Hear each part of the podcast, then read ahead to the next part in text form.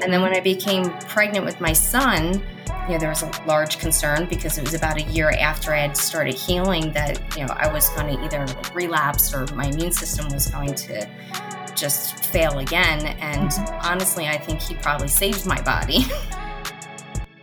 You're listening to Disrupting Balance, the podcast, where we are busting myths and breaking balance.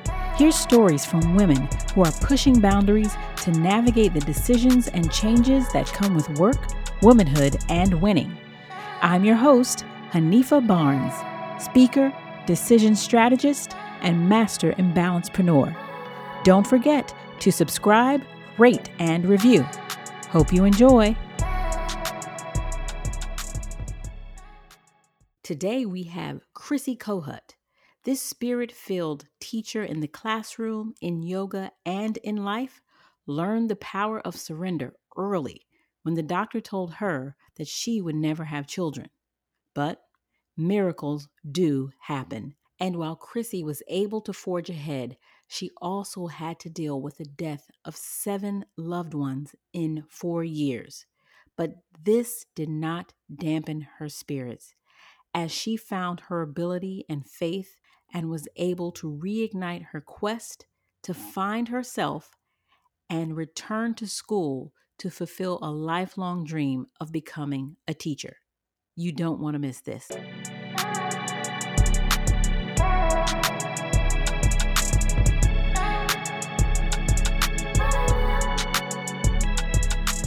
So, today in the Disrupting Balance guest chair, we have my good friend and former colleague, Chrissy Kohut. How are you today? I'm good. Thank you for having me. I am so glad you're here. So glad you said yes. And as you know from our discussion, Disrupting Balance is about women's stories and how we embrace the imbalance to navigate the changes and decisions that come with work, womanhood, and winning. So tell me, Chrissy, what is your story?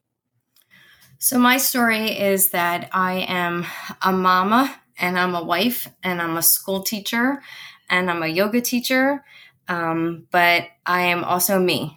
And that's where I've been disrupting the balance for the last 20 years, trying to figure out how to take care of myself um, as much as I take care of everybody else. So, um, in the last few years, I began this journey in trying to help other people disrupt their balance by learning how to say yes to themselves and to uh, learn how to take care of themselves as much as they do everybody else. Oh, yeah. And to that point, let's start from kind of somewhat beginning of your journey when we last spoke, you talked about being around the age of 18 or 19 and getting really sick and having a major illness. And somehow that thread of healing yourself kind of trickled through the rest of your life. So let's start talking about that illness and that time period in your life.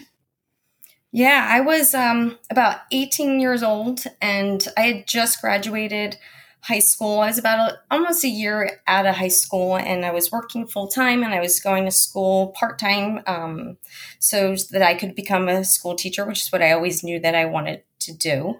Mm-hmm. And I was just sick constantly, and was in the doctor's offices and having blood work taken, and they were pumping me antibiotics and in and out of the hospital, and it finally showed up in my blood work after months and months and months that I had a severe case of mono. It affected my liver, it affected my spleen. Um, mm. I'm five foot two, and you know I was a healthy five foot two, 127 pound you know mm-hmm. woman, and here I lost 20 pounds, and um, nobody knew exactly what was going on with me, and that kind of scared me that I'm going to all these doctors and they can't figure out what's wrong with me. So I knew it was my autoimmune system.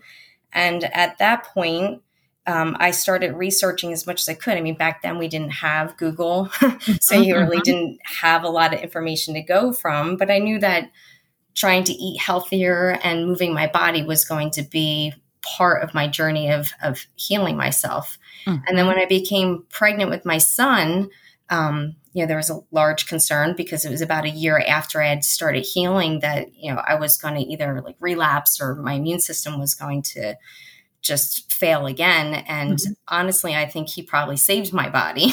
more mm. than anything mm-hmm. uh, because I was more con I was concentrating more on taking care of myself because now I had a life inside me that I had to take care of. Yeah. And how was your mental state in that process? Because being 18 or 19, you know, you already got kind of the mental state and hormones and uh, maturity of an 18 or 19 year old. And then, you know, you're about to have a baby. Were you going back in your mind about, okay, am I ready for this? Am I healthy enough? Am, am I going to get sick again? What were some of those thoughts that you can recall from that time?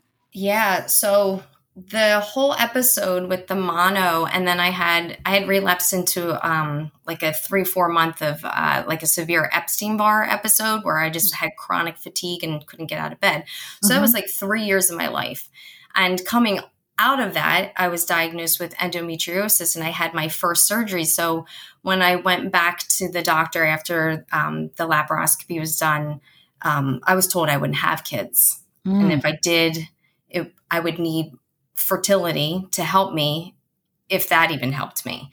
Um, so when I got pregnant, I was more than ecstatic that I was pregnant because I knew that that was just a miracle baby that God planned it and yes. it was meant to be. Yes. But again, I went in a little bit of a panic mode of, oh God, now I've really got to take care of myself. And I was, you know, I've got three kids. So yeah. you know how it is with the first one. The yeah. first one, you follow all the rules. and I followed all the rules to the T um, with him, and he came out perfectly fine. And, and, you know, and my girls were were healthy too. They were premature, but um, for for all intents and purposes, they came out healthy. Yeah. But I, you know, focusing on taking care of myself was my priority because of him. So, um, actually, it, it put me in a better state of mind. I think because I had something to really, like I said, focus on besides yeah. myself. It's interesting because when I was 18 or 19 and thinking about having to deal with something so major plus a new family on the horizon, that would sent me would have sent me into a complete tailspin. My question is I want to go back to you mentioned endometriosis. I want to go back to explaining what is that for the listeners so they understand what that is and what that means when you're about to have a child and thinking about all that going on. Yeah, so it, endometriosis runs in my family. Um, my mother and all three of her sisters all had hysterectomies, and their um, my, my, mother was in her early 30s. She had a complete hysterectomy, but the, her sisters had a complete hysterectomy by the time they were 40. So endometriosis grows on the outside of your female organs, like your uterus, your fallopian tube, your ovaries, mm-hmm. and it causes. Um, in in every person, you know, you can have different symptoms, but I was having erratic um, menstruation. I was having horrendous cramps. Um, it was, you know, if you know anybody who has endometriosis, you'll you'll know like it's not a fun time whatsoever. Mm-hmm. Um, so my problem was when I went in to have the surgery. At that point, for most people have a heavy flow. Most women have a heavy flow when they mm-hmm. have endometriosis. I didn't have a flow, and they couldn't figure it out and they pumped me up with um, high estrogen, trying to get me to have a menstruation um, flow, and it just wasn't happening. So that's when they went in, they did the surgery, and they removed all the endometriosis.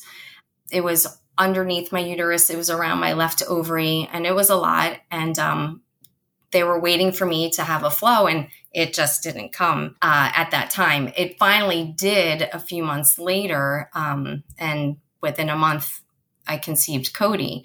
Hmm. So I was 21 when I got pregnant with him, and uh, as my doctor told me, you know, your your best bet of getting pregnant is in your younger years, and thank goodness that I did at that time because every time you have a laparoscopy and have the endometriosis removed, it, you have a five to 10 year window of it coming back. And that's what he told me after I had wow. each, each of my kids. Wow. You've got a five to 10 year window in between. So if you want another child, you're going to have to, you're going to have to try quickly. Yeah. Um, so we did. So they're all two years apart. Wow. So you called Cody your first baby, your miracle baby.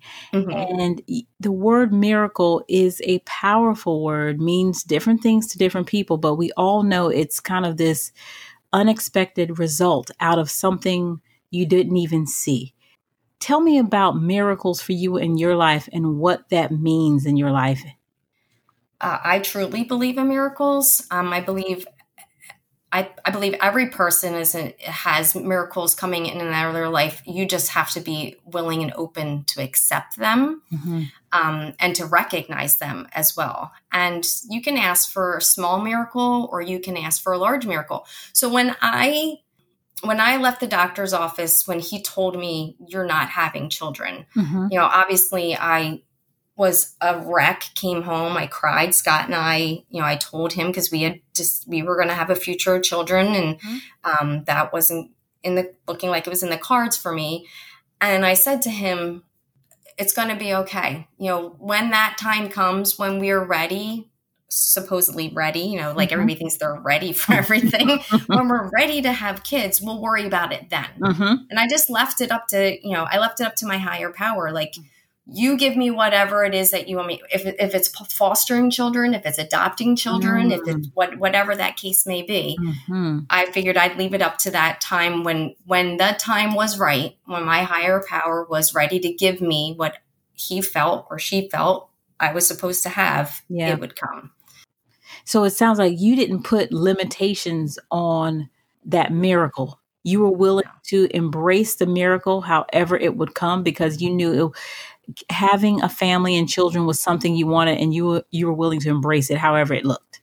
Yeah, and and I'm a very intuitive person, so in my gut, in my, you know, in my thoughts, my future thoughts and my future visions, mm-hmm. I saw a family. So mm-hmm. it wasn't like I I wasn't really worried about it because I knew I was going to have a family, whether it was a conventional family, unconventional, whatever what that case would have been. Yeah. I knew I was going to have one. Yeah.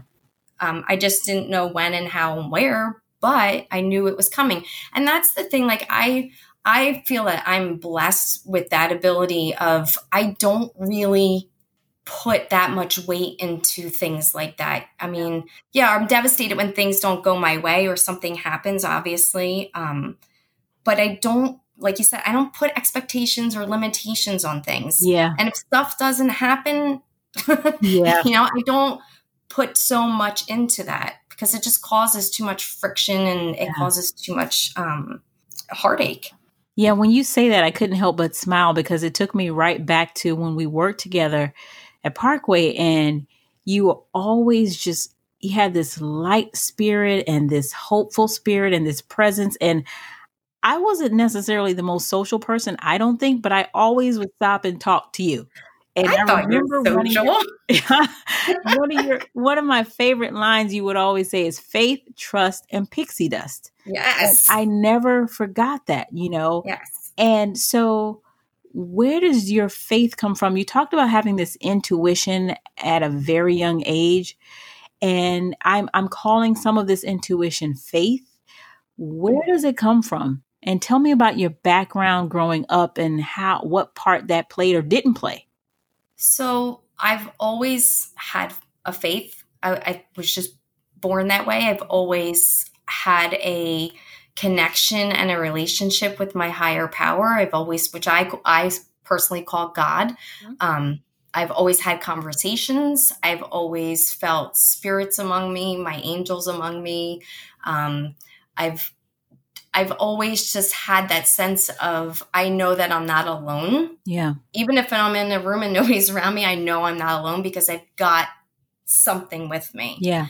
Um, and when when I need strength and power, I know that I can lean into my faith to find that strength and power. Like we, I I say to people all the time, you know, um, there's a difference between praying and meditating. Yes, you pray to your higher power when you need something, when you need that strength, when you need that guidance. Yes. And then after you ask for whatever that prayer is, then you sit in silence and meditation, and that's when your higher power is going to answer you. That's when the that's when the answer to your question is going to come. It might not come right away, it might come days, weeks, it could even come years later. You never you never know, but um that's when that's when you hear. Yeah. And so, in having your children, did you feel you were going through some of that process? Like the prayer was there, but then of course, in our 20s, we don't always know our processes, but in retrospect, do you think you were going through some of that process of the prayer part and then the meditation part and then, you know, the blessing and the miracle? With my children, yes, yes. definitely. Yeah. You know, you, I would pray just first of all, you know, for them to be a, a, healthy pregnancy and then a healthy baby. And both my girls were premature and they were in the NICU and both were, you know, you don't expect to see your babies hooked up to monitors or having IVs shoved in their feet and because their veins are collapsing and stuff. And, you know, you just walk in and say, God, just give me the strength and let let them pull through it. Let them pull through it. Let's get let's get through this moment. Mm-hmm. So we can get down to the next moment. Yeah. And then um, you just surrender and, and give it up to that power. And I truly believe that you just deal with what you have in front of you. You don't try to worry about what's coming up next. I mean, obviously, you should always, in some way, look forward just to have a plan, but you don't know really what's coming next. Like, yeah. obviously, like where we're sitting right now, who would have known that we'd all be stuck in our homes like yes, this? Yes, yes. Um, you you pray, yeah, and then you just surrender, let it go, yeah, and then you just wait for the answer. Mm. And then you deal with the answer whether that answer is your answer that you wanted or not because you know sometimes what you think is the wrong answer at the moment like because it's not the answer you were looking for could yes. have been the right moment. You just oh, don't realize yes. Oh yes. You're speaking to me on that one. And you said a very important word which is surrender hmm. surrender is key to this process, to this faith walk, to allowing the power of miracles to work in your life. Is it possible to explain kind of the physical experience of what surrender is for you? For me, surrendering is it's pausing, physic- physically making myself pause in every aspect and every sense of my body, and then take a couple deep breaths and walk away from whatever it is that mm-hmm. is causing me whatever mm-hmm. disruption at that time, mm-hmm. changing my focus, mm-hmm. and then just letting it go. Sometimes you go back to it. Yeah. Um, but when you finally truly surrender, you stop going back to it altogether, if that makes yes. any kind of sense. Yes, yes. Thank you. Um, I, I hear people say, use the word surrender. You just have to surrender. But, you know, in all honesty, not everybody knows what that means, right? No. Until you get into a practice of actually surrendering. So it's good for listeners to hear this kind of from a physical perspective. So let's talk about this new normal because you mentioned earlier us all being stuck in our houses and not even realizing that we would come to this point. How has this new normal challenged some of your processes when it comes to the meditation, the prayer, the faith, how have you been challenged and what do you do to help manage that? It's been hard. Mm-hmm. it's been really hard. Mm-hmm. But I, um, again, fell back onto my faith as much as I possibly could. And all my tips and tools and my mindfulness and my self care and my my background in yoga, I dug, I've used them all, hmm. everything.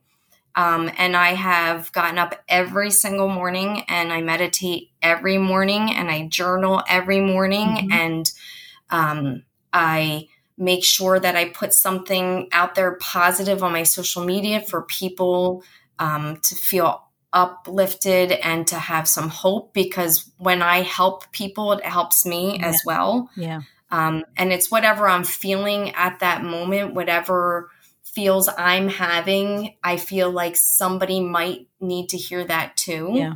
Um, it's it's not necessarily that I need to tell them what to do. I want them to know that they're not alone. Yes. In how they're feeling. Yes. Yes. Very yeah. good. So, I mean, this is it's hard. I mean, my my biggest struggle, what keeps me up at night the most is I'm a first grade teacher, so I worry about my students. Yeah. Are they eating? Yeah. Are they safe? Yep. Um, even just their emotional state and their and their social state, and that's the thing that I've struggled the most with. Yeah. In this. Yeah. So you're teaching. Tell us about the teaching experience because we all want something. You talked about at 18 or 19 wanting to be a teacher, but for a number of years, you never taught. Tell me about that journey to becoming a teacher because I think it's good for listeners to hear that when you want something, sometimes it's going to come, but at the right time. Right. Your actual teaching moment didn't come till later in your life. So mm-hmm. tell me about that journey to teaching. Yeah. So, like I said, I started out when I graduated from high school. I started at my local community college. I started taking classes, but then when I got sick, I had to drop out. Mm-hmm. And it was always my intention to go back. Um, but then um, after having about that three years with being sick and then having endometriosis, and then when I got pregnant, my life became about being a mom. Yeah. And that's all my life was for and still is like that's my top priority is my kids are number one on my list and then i was a stay-at-home mom but i was always in their schools when it was they were in preschool when they were in um, elementary school when they were in uh, middle school i was like the pta cupcake mom you yeah. know and then i started working yeah. in their elementary school as a sub and then like as a parent and then i was this uh, security monitor and that's when i met you yeah. and um, I loved helping the teachers because a they were helping my children. So obviously, if you're gonna if you're educating my kids, I'm gonna do anything I can to support you. And b that was just in my blood. Like I knew that eventually that's what I was going to do. And I can remember standing in uh, when my youngest was in middle school, and I think all three of them were in middle school that year. Mm-hmm. Um, the following year, Cody went over to um, the high school. But uh, I can remember standing watching the girls. They were cheerleading for the basketball team, and the the one English teacher walked up to me and she's like, So they're all here now? And I said, Yeah. She goes, You know what that means, right? And I said, What? She's like, You're going back to school so you can teach with us. Wow. Yeah. And that that's it it took somebody else telling me wow. that they saw something in me and wow. they believed in me to believe in myself. Wow. Because when you're a stay-at-home mom, yeah. um, what happens for a lot of us that are we're stay are and were stay-at-home moms, you know your whole life is around taking care of everybody else and we kind of lose our own identity. And we kind of forget to take care of ourselves. And i think that's why i'm so passionate about my self-care mm. um, program that i have for women. And um, it took like maybe 24 hours and then i called the school and and enrolled. And you know i talked to scott about it and he was on board about with it. And it was an interesting transition. I had been out of school for I don't count. I don't even want to count how many years, you know. So to go back into traditional like history class and English class and math class, yeah. And, um, that was that was hard. And I chose the route of online okay. because my husband was working yeah. and traveling a lot. Three kids, all active. They each were doing at least a sport two sports sometimes at a time. Yeah. Um, so there was running them back and forth. So I would literally start my schoolwork at like nine o'clock at night and I would go to bed for a few hours and I'd roll into Parkway in the morning with the coffee in wow. the hand and start my day over. It was intense. It it took me it took me five years because I did burn out. It was supposed to be a four year program and I I needed a break yeah. In between some of it. Um, because I just was burnt yeah. out. I'm glad that I did it, but if I could go back in time and redo anything, the only thing I would have done when I was the stay at home mom was I would have gone to school then. Mm. And even if it had taken me longer, mm-hmm. I would have done it then. That way I was prepared to walk out the door to find a job. Yeah when I was ready for them, like when I felt that they were, you know, to the point where I didn't have to be home all the time. Yeah. Just if that makes sense. Yeah. Yeah. So what kept you going? Because that's grueling. Like you have a full house with three busy kids. Your husband has a busy schedule. And I know as a stay at home mom, that's no easy task either. Mm. Um, you have different things that you're doing, even though you're out of the house going to work. There's still components of being a stay at home mom that you continue to do, and school at night. What kept you going? Basically, I'm going to use the word fear, and I don't mean it in a bad way. Yeah. Um, and I actually fearless is one of my my words. You know, when people are like, "What's your affirmation word?" Fearless. Yeah because what happened in that during that time period, um, I had a, a good friend and her father passed away, and her mother was solely dependent on her father. Mm-hmm. And when he passed, she had nothing. Oh. And I thought, oh my God, it was the first time in my life I thought, oh gosh, what if something were to happen to my husband? Yeah. How am I going to take care of these kids by myself? So it was more of a fear of I need to get my degree, mm. become employed, and get health benefits. So if God forbid I'm the only one because something, God forbid, happened to my husband, yeah. I can take care of yeah. them. That was my driving force. Yeah. And the the knowing that that's what I was meant to do. Yeah. Good point. I'm glad you added that because it's a combination of factors, especially when you're pushing yourself through something so intense and grueling. So, what impact did that have on your marriage? Because you all have been going strong for years. What was the impact on your marriage? Because this was a whole new normal at the time. It was a struggle in the sense of because now we were disrupting our family norm yes. of schedules. Yes. And I include this into in my self care program uh, and, and, explain to people that the things that we do, we do out of habit because we created them. Okay. So when you get up, you get up, it's a habit because that's the time that you made yourself get up. You know, you eat your breakfast at a certain time, you eat your lunch, eat your dinner. But the things that you do in your life are habits that you created. And the way that people treat you is a reflection on the way that you've allowed them to treat yes. you.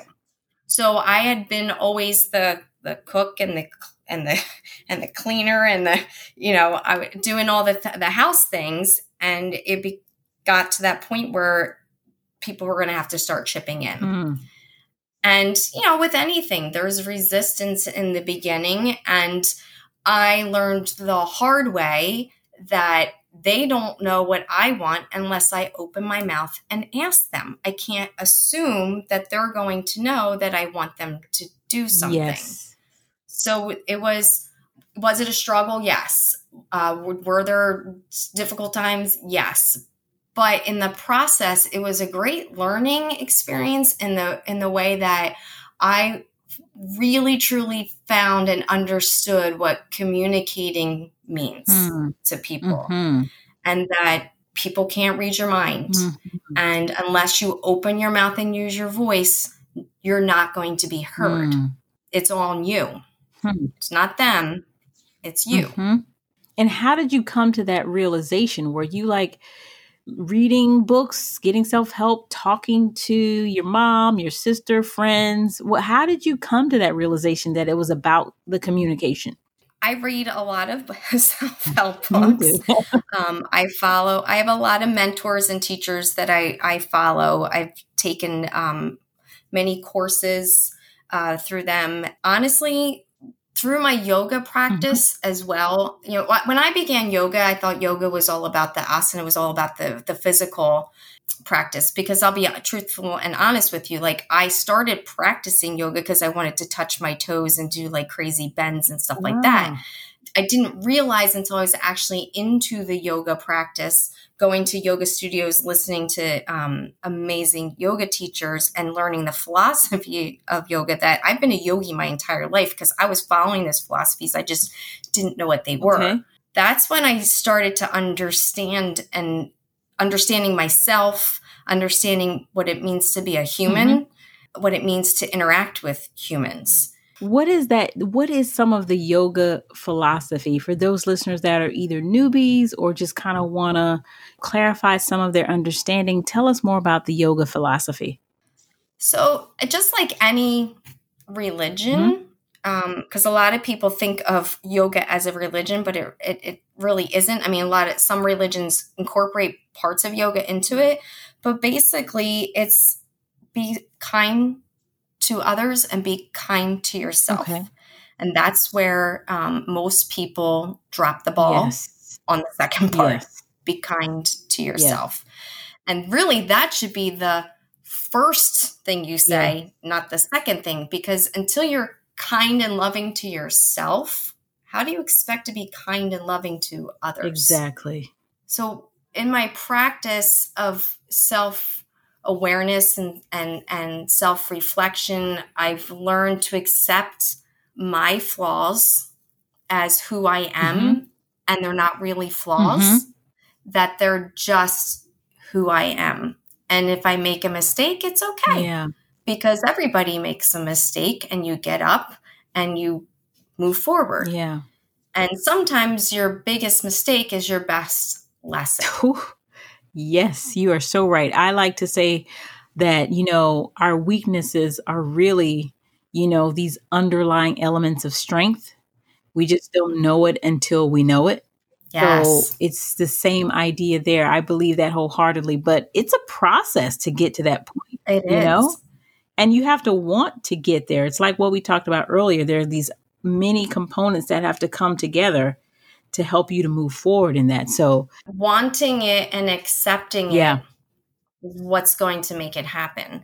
You can know, you can learn all the things. You can have all the knowledge, but until you apply that knowledge, yeah. nothing's going to happen. Yeah. But you have to want to apply that knowledge. And if if something and I'll, I'll, flip it too. If something's happening to you in a negative way that you don't really like, the minute you accept that it's happening to you yeah. is the minute you're going to be able to flip it around. Right. So, like when you're not accepting something, yes. you're causing friction. You're fighting with it. You're just constant. It's just, it's just all bad there.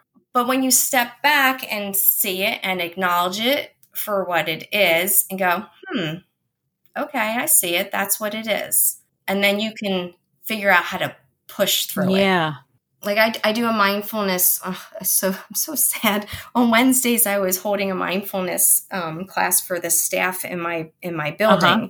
and I would tell them, you know, whatever you're going through, whatever that problem is, or maybe it's just an icky feeling that you have in your body, whatever it is, you've got to let it sit there. Yeah just let it sit there, acknowledge it. And then you got to go through it. You can't act like it's not happening. Yes, you yes, can't yes, act like it's just going to go away. You got to push through it because you can't go over it and you can't go under it because you're just going to keep spinning in a circle. Yes. Oh my gosh, right? that's so true. Got to push it through. Yeah, and it, it, that that's the part that hurts or it's hard is when you go through it because mm-hmm. you're facing things about yourself, and Right. In my experience, that has been difficult for me, but you have to want to do that and face it and realize, okay, there are components of me that are the way they are. And this is why things have happened because I am the way I am. And, you know, that's how you have to kind of push through that. It's difficult. Right. And as, as much as you need to accept yourself for how you are, you have to accept the people around you uh-huh. for how they are you cannot ex- you cannot expect people to change for you yeah. because if they're changing for you then they're not being their true authentic yeah. self and it's not going to work yes i i can remember you know struggling um from that transition of stay at home mom and doing everything and then asking him to do things and over time it happens and then it falls off because I mean let's let's be real here like I'll leave things laying yeah. around too so I'm not perfect either. Exactly. Um. I want to talk about your new platform but with, before we get to that one important piece of who you are in your life that I wanted to discuss was death. I remember there was a period of years where it seemed like somebody in your life important to you was passing and you still seem to have such a resilient spirit. So, talk to me about death and how that really works within you and your spirit. Yeah, so that time frame there we had lost seven family members and the family dog mm. in 4 years. Wow. It was devastating and a, and a lot um, and ranging from different you know ages and health conditions and stuff so i was not a stranger to death uh, I, I think i was about i want to say i was probably nine when i went to my first funeral okay. I, i'm i'm very grateful that my parents although, you know, they sheltered me from a lot of things, they didn't shelter me from what life really Okay. is. And death is just part of life. You've, there's three things that you can count on in your life. You're going to be you're going to be born, Mhm. you're going to live your life through a tremendous amount of change, and then you're going to Yeah. die. Those are the three things that are definitely going to happen in Yeah. your life. And my great grandfather had passed away, and I went to the funeral, and I was, you know, obviously devastated and upset. And I was expecting to walk in and see my grandmother crying. And instead, she grabbed my hand, and my I have a twin sister. She grabbed our hands, and she's like, "It's okay to be sad, and it's okay to be and to cry, but it's not really a sad occasion because he's at peace." Mm. he's not hurting. And she took us over to the coffin. She's like, "Do you see? He's he's he's at peace." Wow. And at that moment, I realized that although yes, death is you know you you lose that physical person, you lose that vessel. Yeah. That person stays with you Yeah. forever. Yeah. If you're in my case and you're spiritual like me, they come back and visit you. Yeah. Um, uh, so you know, I wasn't af- I wasn't afraid of death. What upsets me is when I see how it hurts other people when they lose that Yes, attachment. Yes, yes, yes. I, I get it. I, I truly get it. And, you know, and there's a grieving process. You know, there's seven stages to grieving. And you're, and you actually, we're all grieving right now going through this pandemic because we've lost our lives from what they were. But, you know, at some point you have to accept that the body is gone Yeah. And the spirit lives on and the spirit lives on through you know it's it's your choice to allow somebody's spirit to live within you because you still talk about them and you know remember them and you know you can still you can have conversations with them Yeah. and um, if you're open to it i believe that they'll speak to Yeah. you for me my my two my mother's parents come to me in cardinals and my my father's parents come to me in uh, blue jays Really? so when i see them i know that they're around Wow. So how do you know that? Like, is that just something that connected in your spirit? Yeah, it just they it just to me that's who they were. Um, you know, blue Blue Jays are like prominent and they're there and you know they would bicker with each other and but they were loving and mm, they were just colorful to me and it was just a great Yeah. time if that makes sense. And that's what I when I look at a Blue Jay, that's kind of what I think of them. And then with Cardinals, um, it's more like a s- subdued and a soft and a subtle kind of um, look about them, but they're there, they're present. Yeah. And you know, you can ask for signs. You can say, um, sometimes I'll just, you know, I'll like my grandmother would always look at squirrels. We, you know, she had a thing for squirrels. And sometimes if I'll, if I'm walking outside, um, I'll just be like, Gram, I, I just need to see you right now, or I just, I, I need your presence. And I'll, I'll turn and there'll be a squirrel. Mm, So sometimes you just can just ask for the sign and it'll come to you. yeah. I don't have that same experience. And I think for me, death still like shakes me.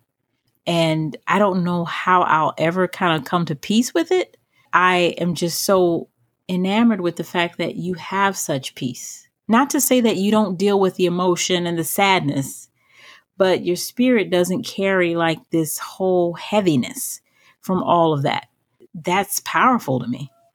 I I truly believe that when you leave your vessel, your body, you're not gone. Hmm. Your energy is still here and still around. And um, if you do enough in your lifetime to make an impact, and you don't have to make an impact on the world, it could be just your close Yeah. family and friends. You're never gonna leave. My uncle passed away in um, 1988. He was like 32 years old, and I was um, six, 16 or 17, 17 at the Yeah. time. We still talk about him like he's still, you know, around Hmm. because we carry his legacy and um, he has such a strong personality and he has such a strong presence to all Yeah. of us in the sense that he just made us happy Yeah. all the time Yeah. because whatever you put out is what you're going to receive Yes. back. Exactly. So if you're walking around in, in a negative Nelly state of mind where nothing's going to go your way, then nothing's going to go your way. Yep. You know, we always say, you know, there's in, in yoga, like there's one way to make yourself happy, and that's just to turn those corners mm-hmm. of your mouth mm-hmm. up and smile. Right? I, right? I sometimes consciously will say, Can you just turn the corners up? And it's the weirdest yeah. feeling. And then yeah. your whole energy changes once you settle into yeah. the smile a lot of us yoga teachers we use that during class because when we know that people are going to be struggling in a in a pose we'll be like okay now smile That's great. So tell me about your new YouTube channel because I know you just p- posted about it and I'm excited I to did. subscribe. I haven't done it yet because I need to get there. But tell me about it, tell our listeners about it and what they can expect. Yeah, I was I was excited about this. Something I've been wanting to do for a while and when this pandemic hit, I started um, recording videos just talking about you know again like i said before like about whatever i was feeling at the moment. And i was giving just suggestions and tools that my teachers have given to me mm-hmm. um, to try to help them and ease them through what you know what we're all going through. Um, and again so they didn't feel like they were alone. So i started the youtube channel um, because i wanted to have a place to store all the videos mm-hmm. um, so anything that I make going forward, I'm going to, I'll put it on my Facebook page as well, but I'm going to put them on there so that, you know, you could go in there and easily instead of scrolling through the Facebook trying to find them. I also put them on um, my Instagram story as well. Right. But um, it's just a place where I wanted to I wanted to make I wanted to make a space for people to be able to go to when they needed um, comfort, if, when they needed some guidance, um, and they needed to just know that they weren't alone in feeling whatever it is that they're feeling yeah. at the moment. Yeah. And for those of you listening, I'll make sure to include all of Chrissy's links to her social media in the show notes. So make sure you check that out and don't forget. What are you reading right now? I am reading Dave Hollis's book, Get out of your own way. It's Dave Hollis. He is the husband to Rachel Hollis. She wrote the book. Um, yes. So, Girl, Wash Your Face, and then Girl, Stop Apologizing. And Dave is her husband, and I'm a huge follower and fan of both of them. I am Chrissy Kohut, and I am disrupting balance by saying yes to myself.